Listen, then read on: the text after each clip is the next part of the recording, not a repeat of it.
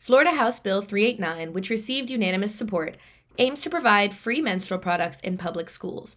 While Alachua County has its own long-standing menstrual product program in place and has not adopted the bill's recommendations, questions arise about the efficacy of its current approach.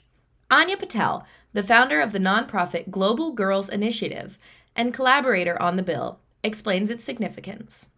One in five girls miss school because they don't have access to period products, which is 20% in a first world developed countries. The bill aims to address the educational setbacks faced by these girls.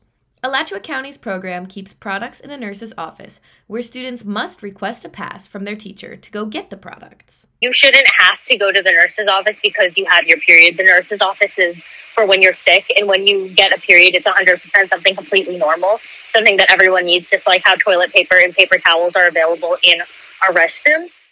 Students and parents that were interviewed from Buchholz and Gainesville High School shared the sentiment that products in restrooms would improve their experience significantly. On top of this, not a single parent or student interviewed knew that there were products available at all. House Bill 389 states that participating schools must give appropriate notice to students.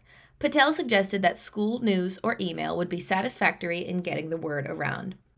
Additionally, the bill provides no funding for actual products, so Global Girls Initiative is working with other period wellness nonprofits to apply for grants so that schools can afford dispensers in restrooms. Florida House Representative Yvonne Hayes Hinson was a co sponsor of the bill and said she is proud that people are holding this bill accountable. Girls are girls, and all girls do this. And uh, all girls need support, especially young girls who don't have a clue that it's coming. I'm Ginger Kohler, and this is WUFT News.